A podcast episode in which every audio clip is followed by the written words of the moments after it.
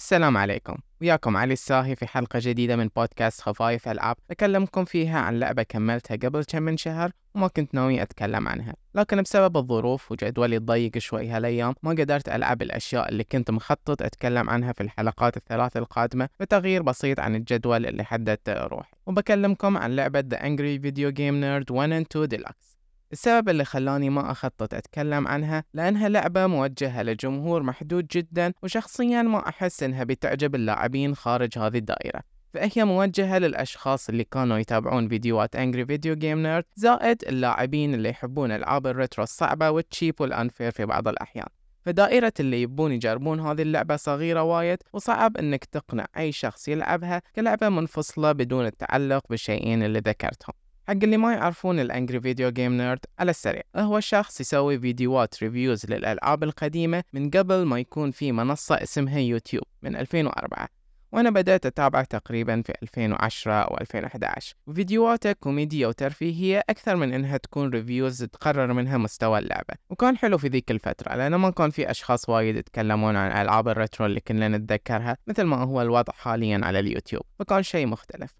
وأتذكر إن خلال الفترة اللي كنت اتابعه فيها كانوا شغالين على لعبة بتنزل اللي بسميه مسلسلهم وكانت بتنزل في 2013 على ال PC وأنا من وقتها وكنت أبي ألعبها بس ما كنت شخص أحب ألعب على ال PC فما شريت اللعبة وقتها. لكن لعبة AVGN Adventures نزلت بعدها على ال consoles بس شخصيا ما كنت مهتم فيها لأنه قل اهتمامي ب AVGN بشكل عام وحتى إنه نزل جزء ثاني بعدها وما لعبتهم لحد الحين.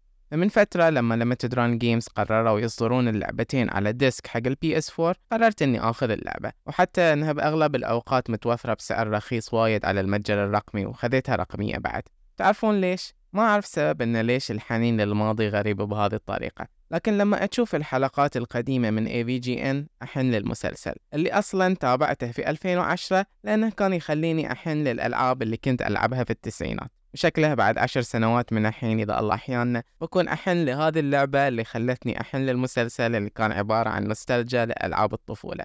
فالمهم إنه بعد عشر سنوات من إصدار اللعبة اللي كنت ناوي ألعبها في ذيك الفترة أخيرا قعدت ولعبت وخلصت AVGN Adventures. اللعبة عبارة عن 2D side scroller action platform لكن بمستوى صعوبة يخليك تنقهر وأنت تلعبها وتخليك تموت في اللعبة بسبب أفخاخ حدها unfair لكنها مو cheap deaths لأن أسلوب اللعب يعتمد على أنك تموت في المكان وتتعلم تتعامل ويا الفخ أو العائق بطريقة تخليك تتفاداها. صراحة أبي أقول أن هذه genre منفصلة من الألعاب اللي تسوي troll للاعب يعني بصنف من ضمنها The Impossible Game و Geometry Dash و Trap Dungeons 2 يمكن في بعد ألعاب غيرها مو على بالي حاليا. بسميها ال troll platformers أو بختصرها ال trollformers ف AVGN Adventures تعتبر من ضمن هذه الألعاب وفيها ثمان مراحل تقدر تلعبها بأي ترتيب ومرحلة تاسعة تنفتح لما تكمل كل المراحل. طريقة تقديم المراحل تعتمد وايد على ال references حق حلقات AVGN وبنفس الوقت على الألعاب اللي كان يلعبها في هذه الحلقات. وهذا السبب اللي خلاني أقول ببداية الحلقة أني ما أحس أن اللعبة موجهة للكل وتقتصر على دائرة صغيرة ومحدودة من اللاعبين. فبحب لو أسمع رأي شخص مو مهتم ولا يعرف AVGN ويجرب هذه اللعبة ويقول رأيه. لأن جزء كبير من الاستمتاع في مراحلها. بالنسبة لي كان إني أشوف الشخصيات اللي هو صممها في حلقاته وتصميم المراحل اللي مبنية على الأشياء اللي هو كان ينتقدها في فيديوهاته على الألعاب اللي كان يلعبها. فصاير تصميم المراحل عبارة عن أسوأ الأشياء اللي كان هو يواجهها في الألعاب والأجزاء الصعبة اللي كان يكرهها ومجمعة في تصميم مراحل لعبته اللي قصتها أنه يواجه أسوأ مخاوفة. لكن بالرغم من أن تصميم المراحل يعتمد على أسوأ الأفكار اللي هو يوصفها في الألعاب اللي ينتقدها إلا أنها مصممة بطريقة عادلة شوي. فصح أنك بتموت وايد لكن بتحس أنك بعد ما تخلص المرحلة مرة واحدة بتقدر ترجع لها وتلعبها وتخلصها بدون ما تموت حتى.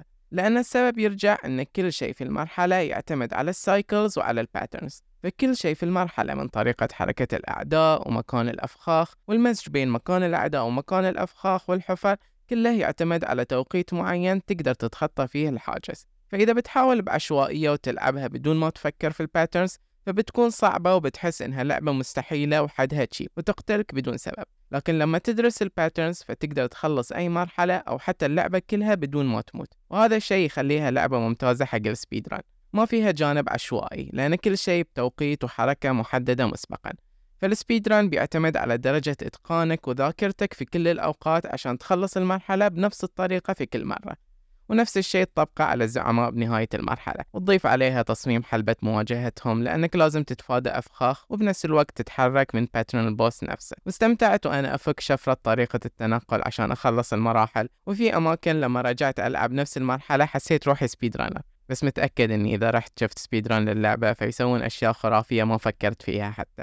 والله ما أتذكر إني شفت لها speed run يبي لي أدور وأشوف بعد ما أسجل الحلقة. وصح سلاحك في اللعبة هو ال NES Zapper فتقدر تطلق بالمسدس في خمس اتجاهات وعندك زر قفز وعندك special تستخدمه لما تحصله في المرحلة. تقدر تاخذ ثلاث ضربات قبل ما تموت وعندك عدد محدود من ال lives قبل ما تصير game over المراحل فيها checkpoints وإذا تموت ترجع لآخر checkpoint لكن لما تصير game over فلازم تعيد المرحلة من البداية. لكن مثل ما وصفت قبل شوي إنك لما تعرف طريقة تجاوز المرحلة أول مرة فبعدها بتقدر تعيدها بسهولة. وحتى القفز متقن وعندك تحكم كامل وهالشيء يساعد إنه يحدد صعوبة وتحديات اللعبة على مجرد معرفة ال pattern وال cycle فما بتموت لأن القفز ما كان متقن أو لأن السلاح ما ضرب بشكل صح بل أكثرها بسبب أنك سويت شيء بتوقيت غلط.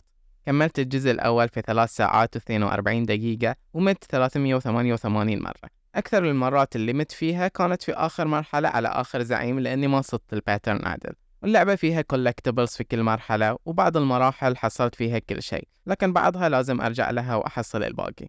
الحلو في ال collection إن اللعبتين موجودين على ال disc ولما تخلص كل المراحل من الجزئين فبتحصل chapter جديد ما كان موجود في اللعبة الأصلية وتقدر تغير بين الشخصيات وتختلف طريقة السلاح وسرعة الركض وغيره لكل شخصية. لحين ما لعبت الجزء الثاني وبرجع لها وقت ثاني لكن كحزمة تقدر تحصلها بسعر رخيص فحبيت التجربة ككل. لكن أعيد كلامي بإني ما بقول للكل إنه يروح يلعبها لأنها موجهة لجمهور محدد. وحتى بعض الرسومات والمراحل والكوميديا والنكت فيها جانب بتعرفونه إذا تابعتون حلقات AVGN وحق اللي ما يعرف بكتفي إني أقول تصنيف اللعبة M فلا يغركم مظهرها البكسلي.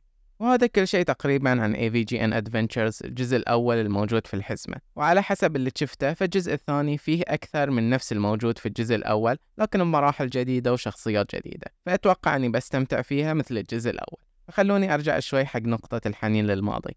يعني كان غريب بالنسبة لي إني أسمع ال theme song حق AVGN وأشعر فعلا إن هذا الشيء من الماضي ورجعتني الموسيقى لأيام قبل. مع إني فعلا ما أحس إنه مرت أكثر من عشر سنوات من وأنا أتابع فيديوهات AVGN ما أعتبر نفسي fan حق AVGN بس كنت أستمتع بفيديوهاته حتى لحين يسوي فيديوهات بس مثل ما قلت إني مو مهتم بنفس الدرجة لكن بين الفترة والثانية أرجع وأشوف بعض الفيديوهات لما تنزل أو أرجع للفيديوهات القديمة. كان محتوى ألعاب ال retro مو موجود وقتها غير النقاشات على المنتديات فأحس كان له دور بأن ناس أكثر تسوي فيديوهات عن الألعاب القديمة. حتى برنامج Game Center CX الياباني كان من نفس الفترة ويرجع للألعاب القديمة. وعلى طاري Game Center CX فكان في لعبة نزلت على ال DS حق البرنامج وتلعب فيها ألعاب مصممة على أفكار ال retro وفيها تحديات صعبة تحاكي شوي البرنامج نفسه. ومن فترة أعلنوا Bandai Namco إنهم بينزلون remaster لها على ال Switch. لكن لحد الحين أعلنوا بس عن النسخة اليابانية وما أعرف إذا بينزلونها في أوروبا وأمريكا مترجمة أو لا. لكن هذه اللعبة مهتم فيها وأبي أجربها. لكنها تحتاج ترجمة لأنها RPG شوي. المهم بنتظر أخبار أكثر عنها مستقبلا.